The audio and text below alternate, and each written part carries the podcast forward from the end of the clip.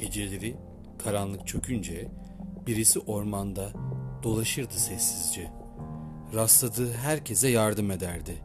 Kimse bilmezdi gerçek kimliğini. Kimliğini gizleyen bu kahraman aslında miskinden başkası değildi.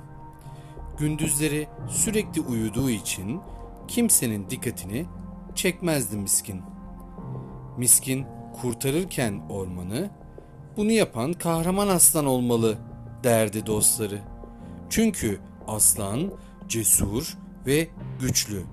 Ayrıca kahramanlar gibi süslü. Söylenenleri aldırmazdı miskin. Çok alçak gönüllü olduğu için. Dostları miskinin yaptıklarını görse hiçbiri inanamazdı gözlerine. Bir gün miskin ormanda dolaşırken başına talihsiz bir olay geldi. Yırtıldı pelerini ve takıldı ağaca. Olamaz dedi miskin. Dalga geçecekler benimle çok fena. Miskin ağaçtan sarkarken salına salına hayvanlar toplanmaya başladı merakla. Bağırdılar birlikte. Kahraman seni kurtaracak. Miskin sıkıntıyla düşündü. Peki kahramanı kim kurtaracaktı? Miskin derin bir nefes aldı ve saydı. Bir, iki, üç. Kahraman benim dedi. Biliyorum inanması güç. Hepsi şaşırıp kaldı. Bu imkansızdı. Miskin gibi uykucunun teki kahraman olamazdı. Esen rüzgar dalları sallayınca miskinin pelerini gözüktü.